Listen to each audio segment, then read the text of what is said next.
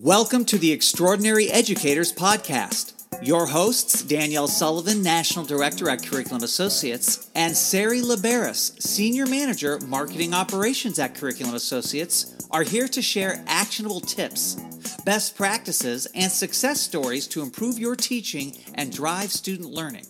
Enjoy, and thanks for listening. Hi, everybody. It's Danielle. Hey, everyone. It's Sari. Welcome back to the Extraordinary Educators Podcast. We know there's a lot happening right now, and we hope we can provide you with some insights, tips, and best practices, and breathing room from the critical work you do. We are here to support teaching and learning wherever it is taking place. With us today, we are very honored to have special education teacher from Missouri, Megan Tedradine. Welcome, Megan. Thank you so much for being here. If you don't mind just introducing yourself to our listeners, that'd be a great place to start. Sure. Um, I'm Meg Tedradine. Um, I am a fifth and sixth grade special education teacher um, in Missouri, and I have a self contained classroom of, of kiddos who um, experience difficulties with their behavior and emotional regulations. Well, welcome uh, back. Actually, welcome back to the podcast. We're excited to have you again. And last time when we chatted, it was in the middle of a pandemic which we're still not quite out of. But you did talk about how things were going then. So let's let's now update our listeners. How have things been this school year, and what are you focusing on this school year? Yeah, so things are very different this school year. Um, last school year, I, I experienced, I think, every form of education that we could possibly provide students. Um, so this school year, we started off kind of resuming business as normal. Um, I have had six kids in my class with me every single day. We're still trying to social distance and still wearing masks and, you know, doing all of the protocols to stay safe in that regard. But um, it's been a different year. I think kind of we all, we all, at least in my experience, we all kind of thought things would kind of pick up and everybody would be really excited to be back. And and that was true for you know a week or two or maybe three. And then it kind of we kind of all realized that we forgot how to be together. Um, and so we've been spending a lot of time just trying to you know build that community and figure out how to be um, in a place together again and how to deal with the fact that we've all been through this traumatic experience and it's changed the way that we all kind of function from day to day. So, yeah. Thank you for sharing that with us. It's so, so important. Um, and I think it's it's not something you just do on the first day of school. It's not like, oh, let's do a team building activity and then that's done, right? It's something that you have to work towards every single day, every single lesson every single time you're interacting with your students. And so we would love to hear more about the specifics, especially if there are teachers listening that want to replicate some of the awesome things you do with your students. Um, if you don't mind just telling us a little bit more about how you build relationships and community with your class, that would be great. Yeah. So um, we at the beginning of the year, every single year, I kind of try to lay out, you know, the regular routines, procedures, expectations, try to make those you know as easy to understand as possible. So there is no gray area about like what's okay or acceptable and what's not. Um, and i make sure to to tell the kids like those are the expectations i expect for me and the other adults in our classroom as well. Um, so specifically this year especially taking into account um, everything that happened with the pandemic and then kind of where our society is at as far as like um, the social changes that are happening, um, especially over the last year and a half. Um, I wanted to really focus on um, building my students' voice. And so we talked about like their literal voice and then talked about like figuratively. What does that mean? What does it mean to use your voice? And um, our theme has really been being advocates and activists for the change that we want to see.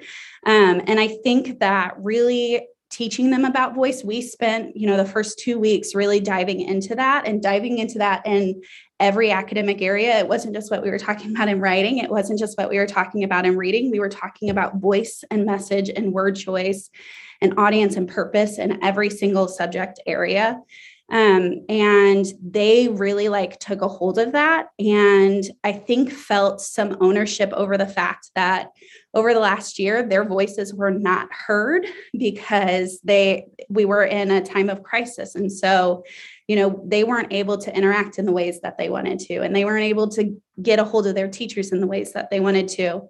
But now we can make sure to build that up. Um, and so we talked, we've talked a lot about about their own voice, but then also in how we respect other people's voices. Um, and one of the big things that that we have been working with is restorative practices. So um, we now sit in a circle every day. So I noticed that there was a lot of like, this person's staring at me i'm i'm really frustrated why are they looking at me and so now we're all staring at each other all day long and actually that has like totally brought down all of those complaints about somebody staring at me you know and um, has made them into more of a community. We've talked a lot about what things we want in a community and like wrote all of those things down. What do you want to see? What kind of characteristics does uh, our beloved community have um, and then talking about the expectations that we have of ourselves and others, and then talking about how we can hold each other accountable. Um, and that all of those things are true for not only teacher to student, but student to student and student to teacher.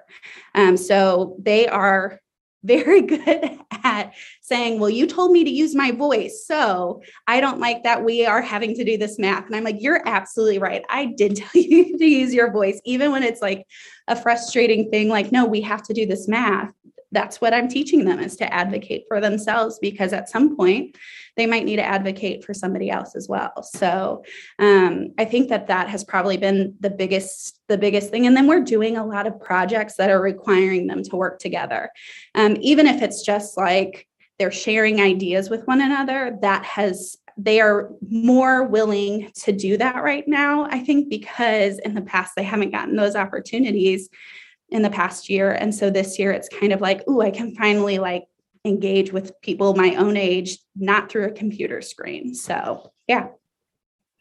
So I'm going to encourage you to write the um, global application of what you're doing in your classroom because I think everyone, uh, especially the United States, could stand to learn how to get along, how to work together, how to trust, how to make eye contact with each other.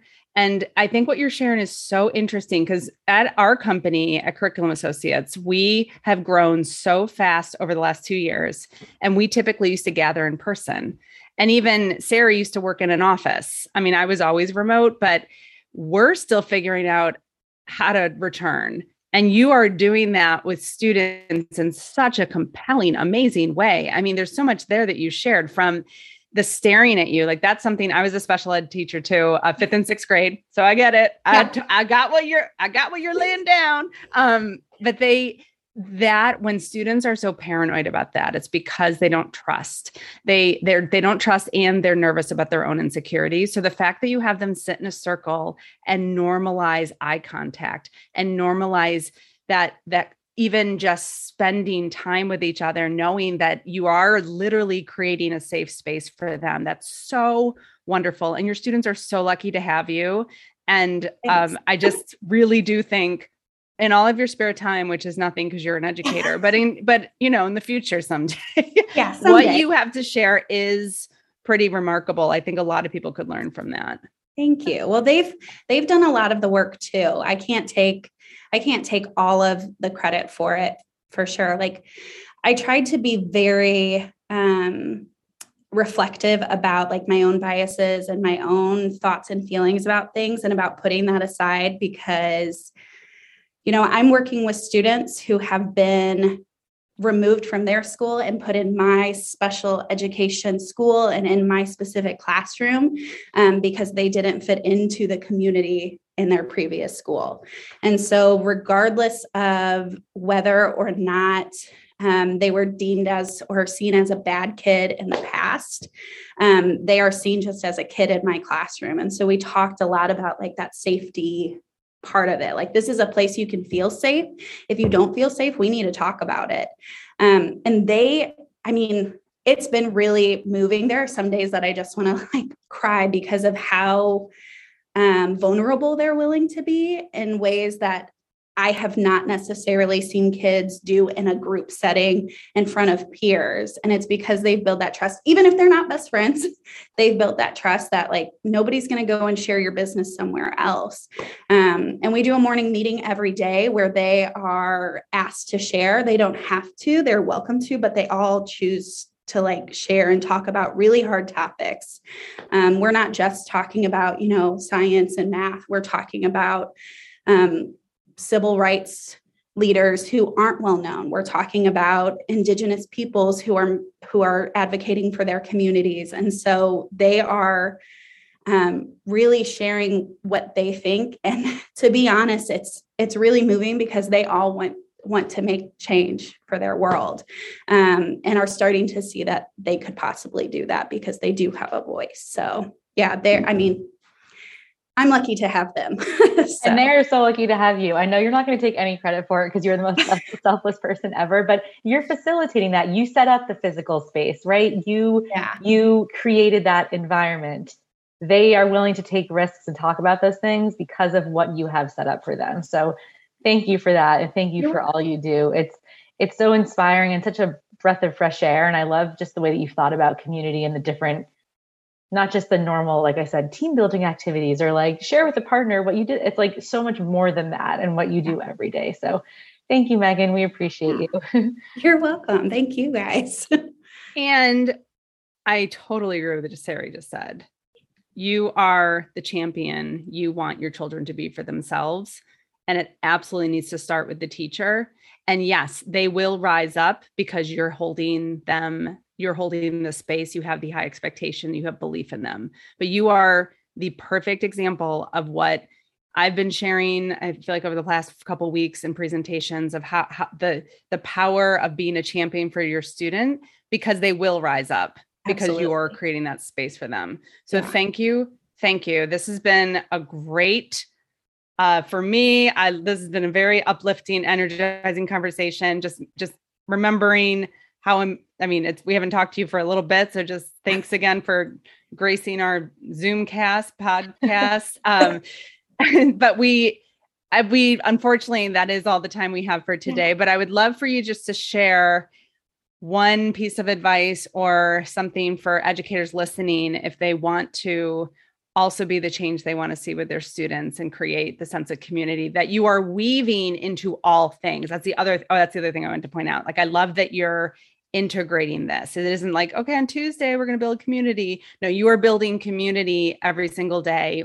And then learning happens within that. So, what's something that, as we start to wrap up, that you'd like to share with other educators thinking about this? Um, I would say probably the biggest thing is is willing to be reflective about your effect on your community.